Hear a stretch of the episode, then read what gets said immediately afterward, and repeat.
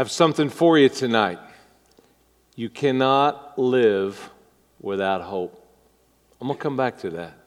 Can't live without hope. Well, when we last met you, you had a bald guy, finished the service in a swing. We got another bald guy. That guy was like, could you tell, a little excited? Swinging with hope, swinging with joy, feeling the push of the Father propelling him forward, just like some of you want a push from God. He talked about some wonderful things. I mean, he was all over the stage and all over the page of Scripture, and I loved it. He talked about Ruth and Boaz and Brokaz. Somebody said that 20 years ago, uh, we had Johnny Cash Bob Hope, and Steve Jobs. Now we got no cash, no hope, and no jobs. But we got John Tizovich. That's a big deal.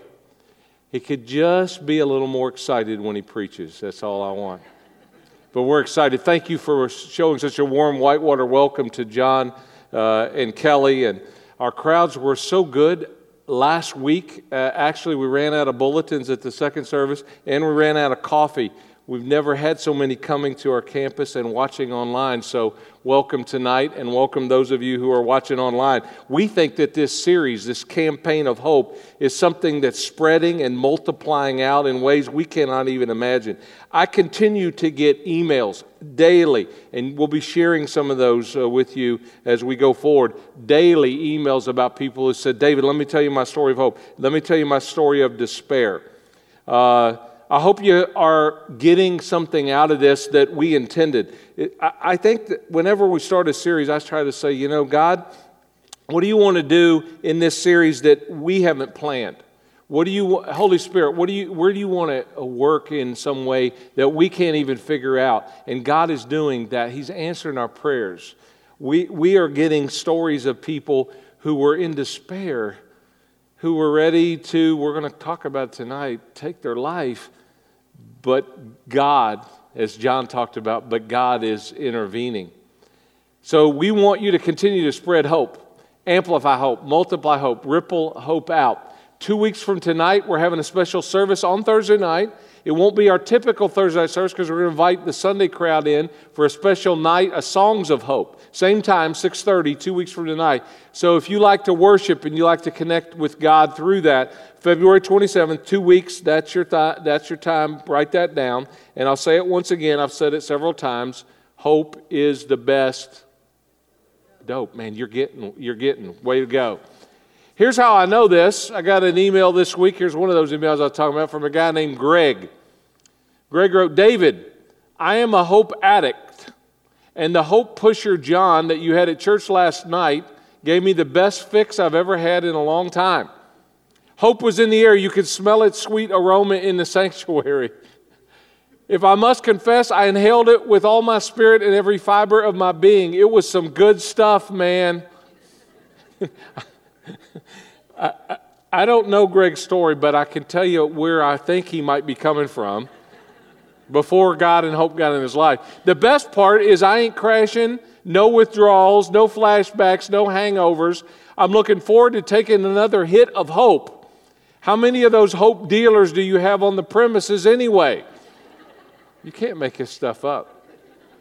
I bring my hope stash, the Bible, to church. I keep a stash of hope Bibles in the car. My main stash is, of Bibles is at home. Anyway, if you and John ever want to get together and do a couple lines of scripture, I'm ready to get my hope buzz on. This dude has a history. I don't know what the history of, but it's a history. We love those. So we are hoping that that, ram, uh, that the ramifications of hope pervade every area of your life. That what we talk about here, this doesn't stay here, that it ripples out. Well, the last couple of weeks, we've been pretty upbeat. We've been pretty positive. We've been swinging with hope. And we've been talking about finding hope. And that's cool. We talked about Joshua, we talked about Ruth. I love that. But tonight, I want to just take a step back and talk to you about some men in the Bible who lost hope. Because for everybody that finds hope, there is a season, first of all, where you lose hope. And some of you watching online, some of you here tonight, man, what a great crowd. Last Thursday night crowds are growing. I love that. But in a, in a crowd this size, in a church this size, there are somebody who is on the verge of losing hope. And I hope to talk with you tonight. I want to cover some men. One was younger, his name was Absalom. One was middle age, his name was David. He was the king of Israel. One was older, his name was Ahithophel. Say that with me. Ahithophel. I'm going to teach you a new name you never heard probably of Ahithophel. David and Absalom are highlighted in our Hope devotional guide. I hope that you are reading this. There's some available out uh, in the atrium in the landing. I hope you're reading, keeping up with your reading every day. There's something for you. It talks about David and Absalom. But let me talk about Absalom first. He was the son of King David, and I'll just say it this way, as the young people might say it Absalom was a hottie. He really was, much like me. I, I, his story begins in 2 Samuel 14, verse number 25. Listen to how the Bible describes this guy named Absalom. This is going to come back to haunt him, so hold on. In all Israel, there was not a man so highly praised for his handsome appearance as who? Absalom. From the top of his head to the sole of his foot, there was not a blemish in him. Notice about his hair. I hate this guy. Whenever he cut the hair of his head, he, he used to cut his hair once a year. he, he didn't make a, the barber didn't make a lot. He used to cut his hair once a year because it became too heavy for him. All the females would love to have this guy's hair. He would weigh it when he finally got his hair cut, and its weight was 200 shekels by the royal standard. That's about five pounds. I did the math. That's some heavy head of hair. This is kind of like Brad Pitt with longer hair. He's a good looking guy. I, I, don't know if you noticed this, by the way. I saw a, um, a picture of Brad Pitt. He was at a social gathering, and this cracked me up. He was wearing a name tag that said Brad Pitt. Now, let me ask you a question. Does Brad Pitt, does he not, do people not know who he is? Well, this would be Absalom, just with longer hair. He didn't even name, need a name tag for people to know this guy. When he walked in the room, he was all that. He was young, he was pretty, and by the way, he was a tad haughty because when you're young, and those of you who are young here, I know you don't believe this, when you are young, you think you're never going to get old. When you are under 50, when, I would say when you are under 30 especially, you're like, uh, you're just already checked out because you know you don't think you're going to get old. But I can tell you right now, you're going to get old. Sooner or later, old man wrinkle comes for all of us. From the age of 25 on, changes in your body start to kick in. You look down one day and you look at your hands and you realize, you know what? I'm looking at my parents' hands. Where did my hands go? These are my parents' hands. It's happened to me. Your weight, when as you age, shifts from the poles of your body toward the equator of your body. I can't explain it. You, that Absalom hair you were so proud of stops growing where you want it to and boldly goes where no hair has gone before.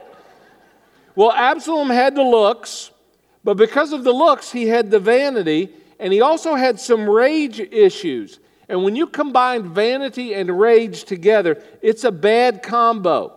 He set up a pillar as a monument to himself, and he even named the pillar Absalom's monument. Absalom's, I mean, that's how haughty and egotistical he was. He wanted a monument, a pillar, and everybody knew what's that? That's Absalom's monument. That's Absalom's pillar. Before we judge this guy, could we just admit that some of us build monuments ourselves to ourselves on Instagram, or we vent our rage on Facebook. Absalom felt he was a victim. And if you come into the building tonight thinking that you are a victim, hold on because Absalom and Ahithophel, that long name I just gave you earlier, are going to teach you something. Because here's what I know you cannot hold up the banners of victim and victory at the same time. If you have a victim mentality, you're never going to have a victorious life. But Absalom lost hope. He became bitter, and that bitterness led him to become estranged eventually from his father, King David. Eventually, Absalom rose up in rebellion against his father to take the throne. And as you can imagine, this is a very painful time for David, his father. Someone once said that when your children are small, they step on your toes and when you get older, they step on your heart. Can any parents relate to that? This is especially true for wayward children. Don't raise your hand, but is there anybody here, anybody watching, who has a wayward child? Maybe they're a little estranged from you. You understand what David is going through with his own boy.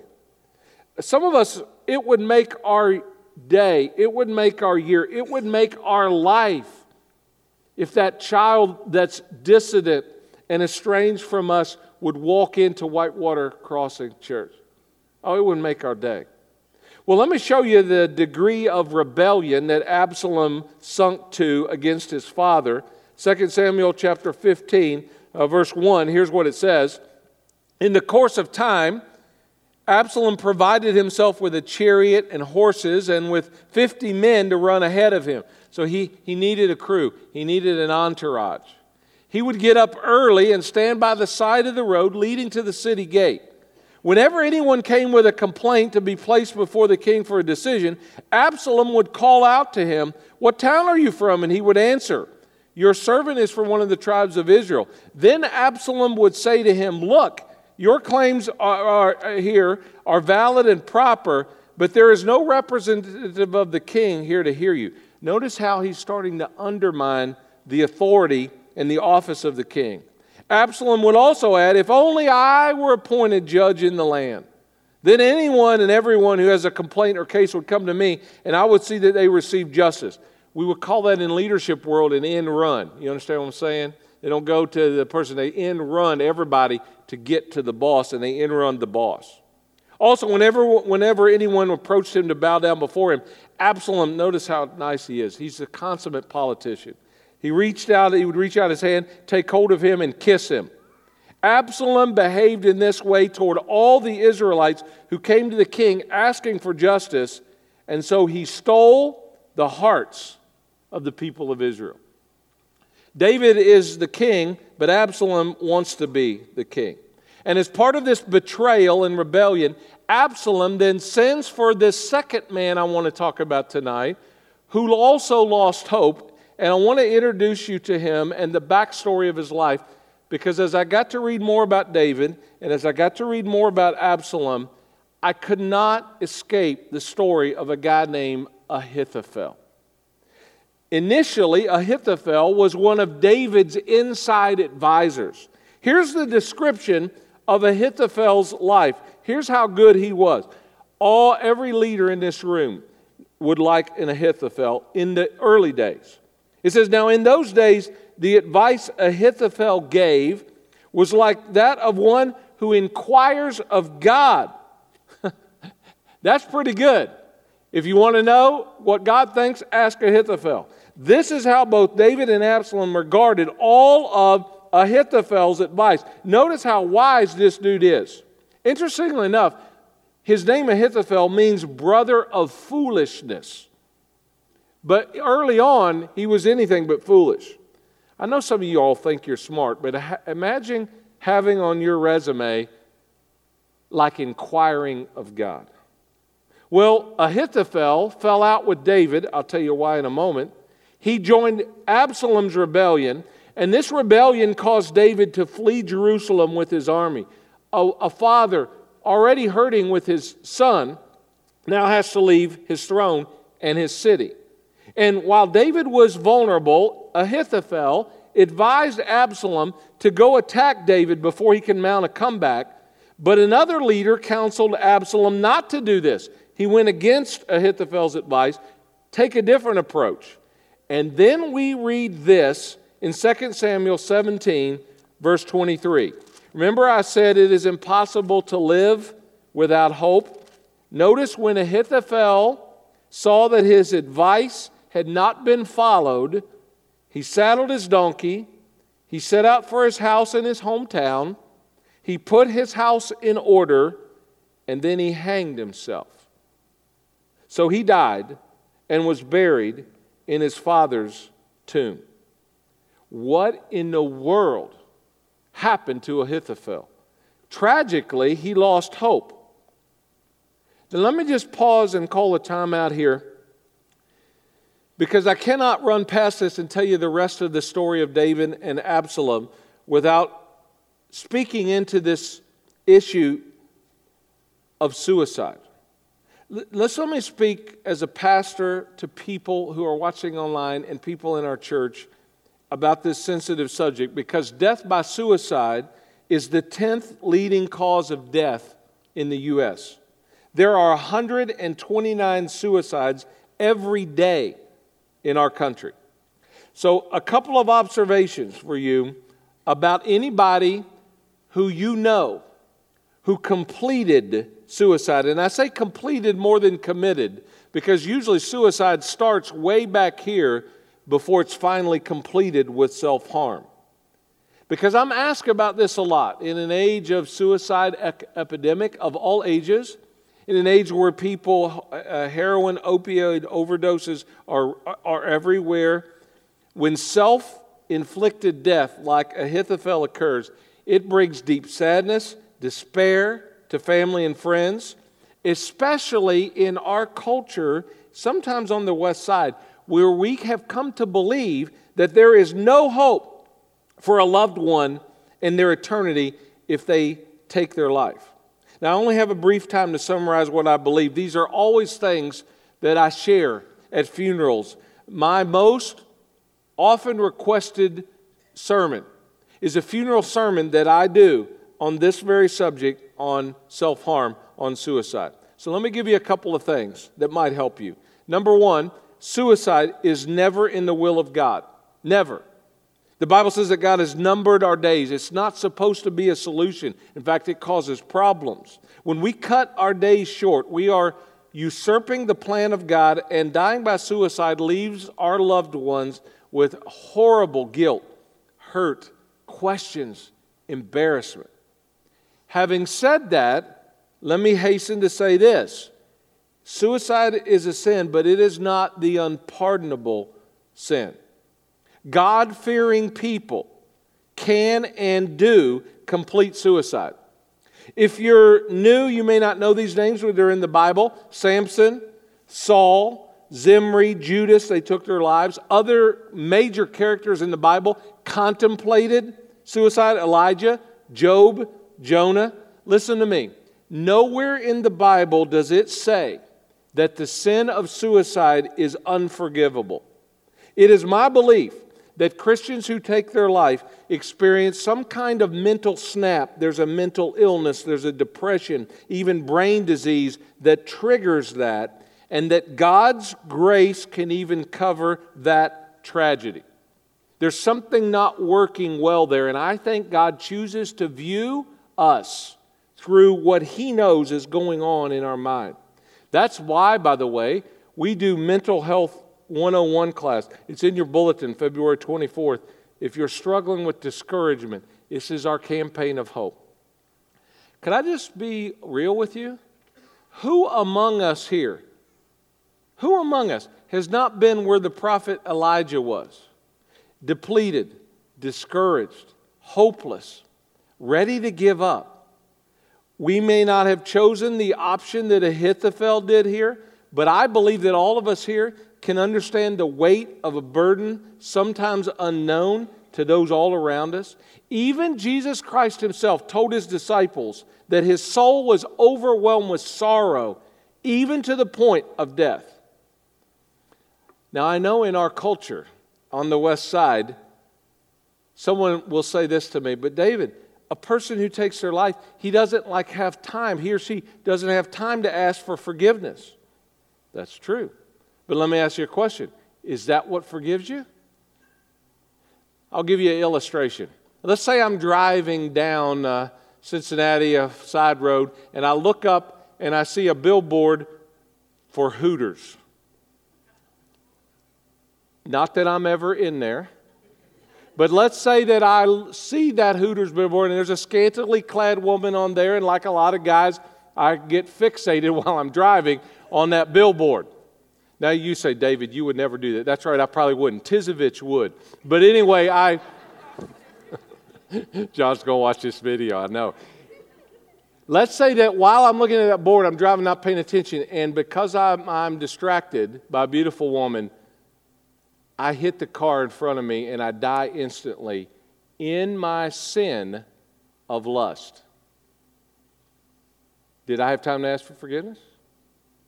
Do you think God would forgive me? You know He would. I don't think God ever judges a person by their final act, good or bad, but by whether we are in a relationship with the God of grace. See, your salvation is not dependent on what you do or don't do. It, my salvation, even looking at that stupid Hooters billboard, is dependent on what he did on the cross. So, suicide, while a tragedy, is bad. But an even greater tragedy would be for us to dwell, anyone to dwell, on that one moment of weakness or confusion and neglect the rest of that person's life and their relationship with Jesus. So I want to bring you good news of great joy. Take a breath. You are not one good or bad deed away from gaining or losing your salvation. The judge of the universe is fair. He looks at the totality of your life and your relationship, and he knows your heart. He knows your mind. He knows if I would have asked for forgiveness for looking at that, and I would have, if I was still alive, asked for that. Don't you think God knows that? We often decide whether someone else is going to heaven or not, whether we are going by what we do. It is a transactional, works based religion that is not in the Bible. It may have been what we were taught, and that's why some of us are so worried. Well, David, why do we do all these good deeds if it doesn't matter? You do good deeds not to earn your salvation, but to thank God for the salvation you've already got. It's so like said, God, you're so good to me, you forgave me. Why would I not want to obey you? I know you want something for me. So I just want to come back to our story because and I had to share that because I have so many questions from people and people who've had loved ones take their life and they're like they're gone i'll never see them again mm, i don't know you don't know the relationship with god why did ahithophel do this how, how and why did ahithophel go from like inquiring of god why is this man in, on the planet to get, saddling up his donkey getting his house affairs in order and hanging himself i'm not sure what was going on in his mind just like i'm not sure what's going on in others but 2 Samuel 23, verse 34, may give us a major clue. And here is what you don't know about Ahithophel.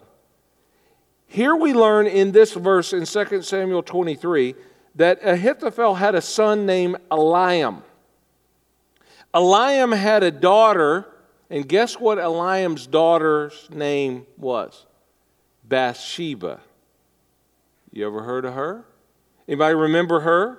Ahithophel was the grandfather of Bathsheba, and blood is always thicker than water. His granddaughter, Bathsheba, had an affair with King David. Some of us who know the Bible know this. And because of that, Uriah, Bathsheba's husband, was killed by David in a conniving attempt to hide his affair and the subsequent pregnancy that ensued. And as a result of that, their child died. So Ahithophel lost his grandson in law, his great grandchild, and let me tell you what, he wanted revenge against David. Ahithophel could not let that go. And he went from one of David's advisors to one of David's opponents, his enemy. And that grudge festered in Ahithophel longer than like Bobby Knight in Indiana University, you know? It just went on and on. So I want to say something to some of you who have been wronged by someone. And I'm going to tell you, this is a pretty big wrong when it affects your grandchild like Ahithophel. At some point in your life, you have to make what Christ did for you more important than what people did to you. Some of us are victims. Oh, I get that. Some of us did not deserve what happened to us. But I'm telling you what, if you hold to that root of bitterness, it will destroy your life and it will knock hope all out of it. So I want you to kind of just repeat after me. What Christ did for me, say that with me. What Christ did for me is more important than what someone did to me. The next time someone wrongs you, maybe you should say that. What Christ did for me is more important than what someone did to me. I have a theory, a working theory, that what got Ahithophel in trouble was the same thing that gets me in trouble. It's the same thing that got Absalom in trouble. It's the same thing that gets some of you in trouble bitterness. His wisdom was eclipsed by bitterness. And bitterness has a close cousin, it's hopelessness. And if you don't learn to let that go, it will eat you up. Someone said that bitterness and revenge is like drinking rat poison and then waiting for the rat to die. You're the one that's going to get destroyed. And that's why the Hebrew writer says this in Hebrews 12 See to it that no one falls short of the grace of God, and that no bitter root grows up to cause trouble and defile many.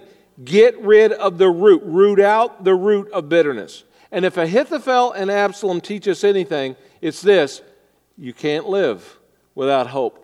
Ahithophel saddled up his donkey, he had no hope. He put his affairs in order, he killed himself. Well, David the rest of the story as we close. David rebounds. He sends his loyal soldiers on a mission to retake the city. He told his commanders, Be gentle with Absalom. I know he's a rebel. I know he insur- has committed insurrection. I know that he's an enemy to you, but he is my son. Please be gentle with him. And notice what happens in 2 Samuel 18, verse number 9. You remember what was Absalom's dominant characteristic? It was his hair, his beauty. Notice what happens now in 2 Samuel 18, verse number 9. Now, Absalom happened to meet David's men. He was riding his mule, and as the mule went under the thick branches of a large oak, Absalom's hair, you can't make this up, Absalom's hair got caught in the tree. He was left hanging in midair while the mule he was riding on kept on going. So he's riding under the tree, his hair gets cut, mule going, gets caught. When one of the men saw what had happened, he told Joab, who was the leader of David's army, I just saw Absalom hanging in an oak tree. Would you like to be a part of that conversation? What do you mean he's hanging in an oak tree? Well, his hair stuck up there, he's trying to get out. That's some thick hair. Let me just pause for a minute. Was his hair a blessing or a curse? See, I think that which makes you the proudest is that which will enslave you and entrap you the most. Your greatest strength will probably be your greatest weakness. If you don't humble yourself, it will entangle you. I just saw Absalom hanging in the tree. Joab said to the man who had told him this, What, you saw him? Why didn't you strike him to the ground right there? Remember, he wants Absalom out of the way. King David, eh, he's loyal to him. I would have given to you 10 shekels of silver and a warrior's belt.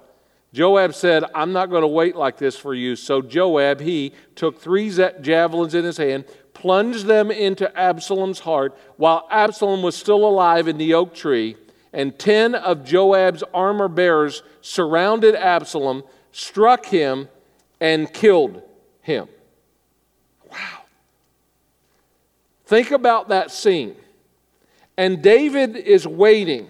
David is waiting at his command central for the news of the battle. And a messenger finally shows up and says this to him in chapter 18, verse 32.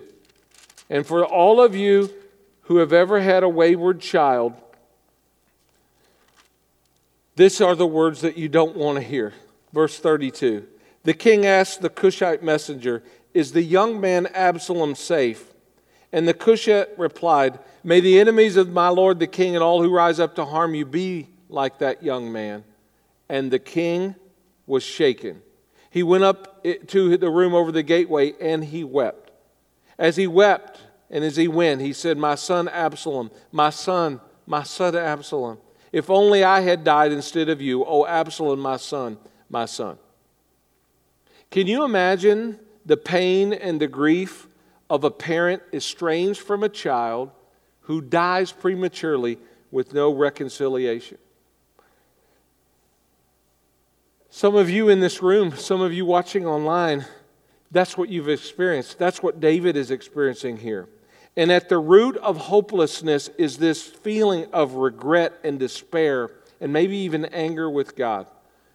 All three guys in our story tonight lost hope. Absalom lost hope, it led to rebellion. Ahithophel lost hope, it led to suicide. David lost hope, it led to despair. But I want you to notice what David did.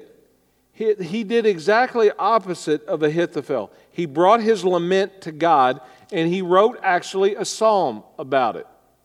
That's what psalms are, by the way. Here's the theme of psalms. I can tell you there's 150 of them. Here's the theme. I boil it down. Life is hard, but God is good. That's like the theme of psalms. When life gets hard, remember God is good. And I want to show you, as I close, the psalm, a very short psalm, a song that David wrote and notice if you have a Bible and you see it online, you'll see it kind of in subscript, it's in italics. Here's what it says A psalm of David when he fled from his son Absalom. This is what David wrote when, when I, in the story I just shared for you. Lord, he said, how many are my foes? How many rise up against me? Many are saying of me, God will not deliver him. But you, O Lord, are a shield around me. I love that. If you're keeping up with your devotional guide in hope, our memory verse this week is from Psalms 38, and it has that same concept. We wait in hope for the Lord. He is our help, He is our shield. You are my shield around me, my glory, the one who lifts my head high. I call out to the Lord. He answers me from his holy mountain. I lie down and I sleep. When you don't have hope, you're restless. When your mental health is not good, you, you can't sleep. I wake again because the Lord sustains me. I will not fear though tens of thousands assail me on every side. Remember our motto, our slogan for this hope campaign fear is the anticipation of evil, hope is the anticipation of good. Arise, Lord. This is what I love about David. He just says it like his. Arise, Lord. Deliver me, my God. Strike all my enemies on the jaw. you know, just get them, Lord. Break the teeth of the wicked. From the Lord comes deliverance. May your blessing be on your people. The Jewish people used this psalm whenever they lost hope and the wicked started to prosper and David wrote this psalm in one of the darkest hours of his life. Ahithophel took his life. Absalom rebelled and lost his life. David says, I'm going to trust God with my life. And with tear stained cheeks and a broken heart, David endured a rebellion led by his own son. And I was thinking, and some others were commenting on this text, and it's so true. The Heavenly Father gets this kind of grief because He Himself weeps for His wayward, rebellious children who are estranged from Him, full of ego, who run away, and God desires nobody to perish. He gets the pain of David. So I just want to end my message with a plea to anyone here who has lost hope. I especially want anyone watching, or anybody in this room, or anybody that will hear it on Sunday, who is so hopeless and in despair to the degree that you are contemplating suicide, don't. I beg of you, don't. We have too many of those. We are here to help. God is here to help. You have a purpose. He matters to you. We love you. You're valuable. Don't. Let's talk. Don't be like Ahithophel. Maybe it's not suicide you're contemplating, but you're in this season of despair where you need a rock, you need a shield. We're here. David said, From the Lord comes deliverance. So you can take when you're discouraged, when you have no hope, when the swing doesn't work anymore in your life. You can take the Absalom approach, you can take the Ahithophel approach, or you can take the David approach and cry out to God, and hope will slowly return. So, as we finish our service tonight, we're going to do one more song, and I'm going to invite all of us here today to go over to this wall in just a moment and stake a claim of hope. It's the hashtag I found hope wall. I'm going to ask you while Laura and our team come uh, and Team Ryan. Come on. There's a great song that we've been doing. It's kind of our song of hope. I raise a hallelujah. And we're going to invite you after I pray here. We're going to have you stand. And while we're singing this song and while we're worshiping together, I'm going to encourage you to go over to that wall. There's it's, it's some chalk wall over there. Grab a marker and just write your name. Laura is already in, a, a person. Ryan's over there. We're people of hope. Just go over, wait till, you know, till others are gone uh, uh, away, and then step up. And you can even do it after service if you want. But we are going to be witnesses. We're signing our name that we're not going to be in despair. We're going to be people, men and women of hope. While you're over there, there's some bracelets as well that are in the baskets.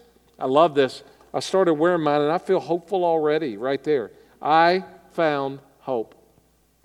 Grab one of those bracelets, come back, we'll finish the song. I'll come back up and dismiss it. This is your moment to do some business with God about your life. And if you are at a place tonight where you are considering what I've been talking about tonight, I'm going to be right down there. Would you please come talk to me? I love you more than you can imagine. And God loves you even more than that no hopeless situations, only people who have lost hope. And we're hope dispensers around here. So let me have you stand, and I'm going to pray for us, and then we're going to sing, and you head over to the wall. Let's pray. God, what Jesus Christ did for us is more important than what someone did to us. We cannot hold up the banners of victim and victory at the same time. So, God, tonight, as we write our name on this wall, we declare that hopelessness and despair will not defeat us. We will raise a hallelujah to you. We will take the way of David, not the way of Ahithophel, not the way of Absalom. God, we are going to trust in you. We're going to give our despair to you. And Father, as we now, as a community, ripple out hope, we're going to meet people tomorrow at work, at school, wherever we are, who are desperate for hope. And we have that good news. So, God, may we be your ambassadors of hope. In Christ's name we pray. Amen.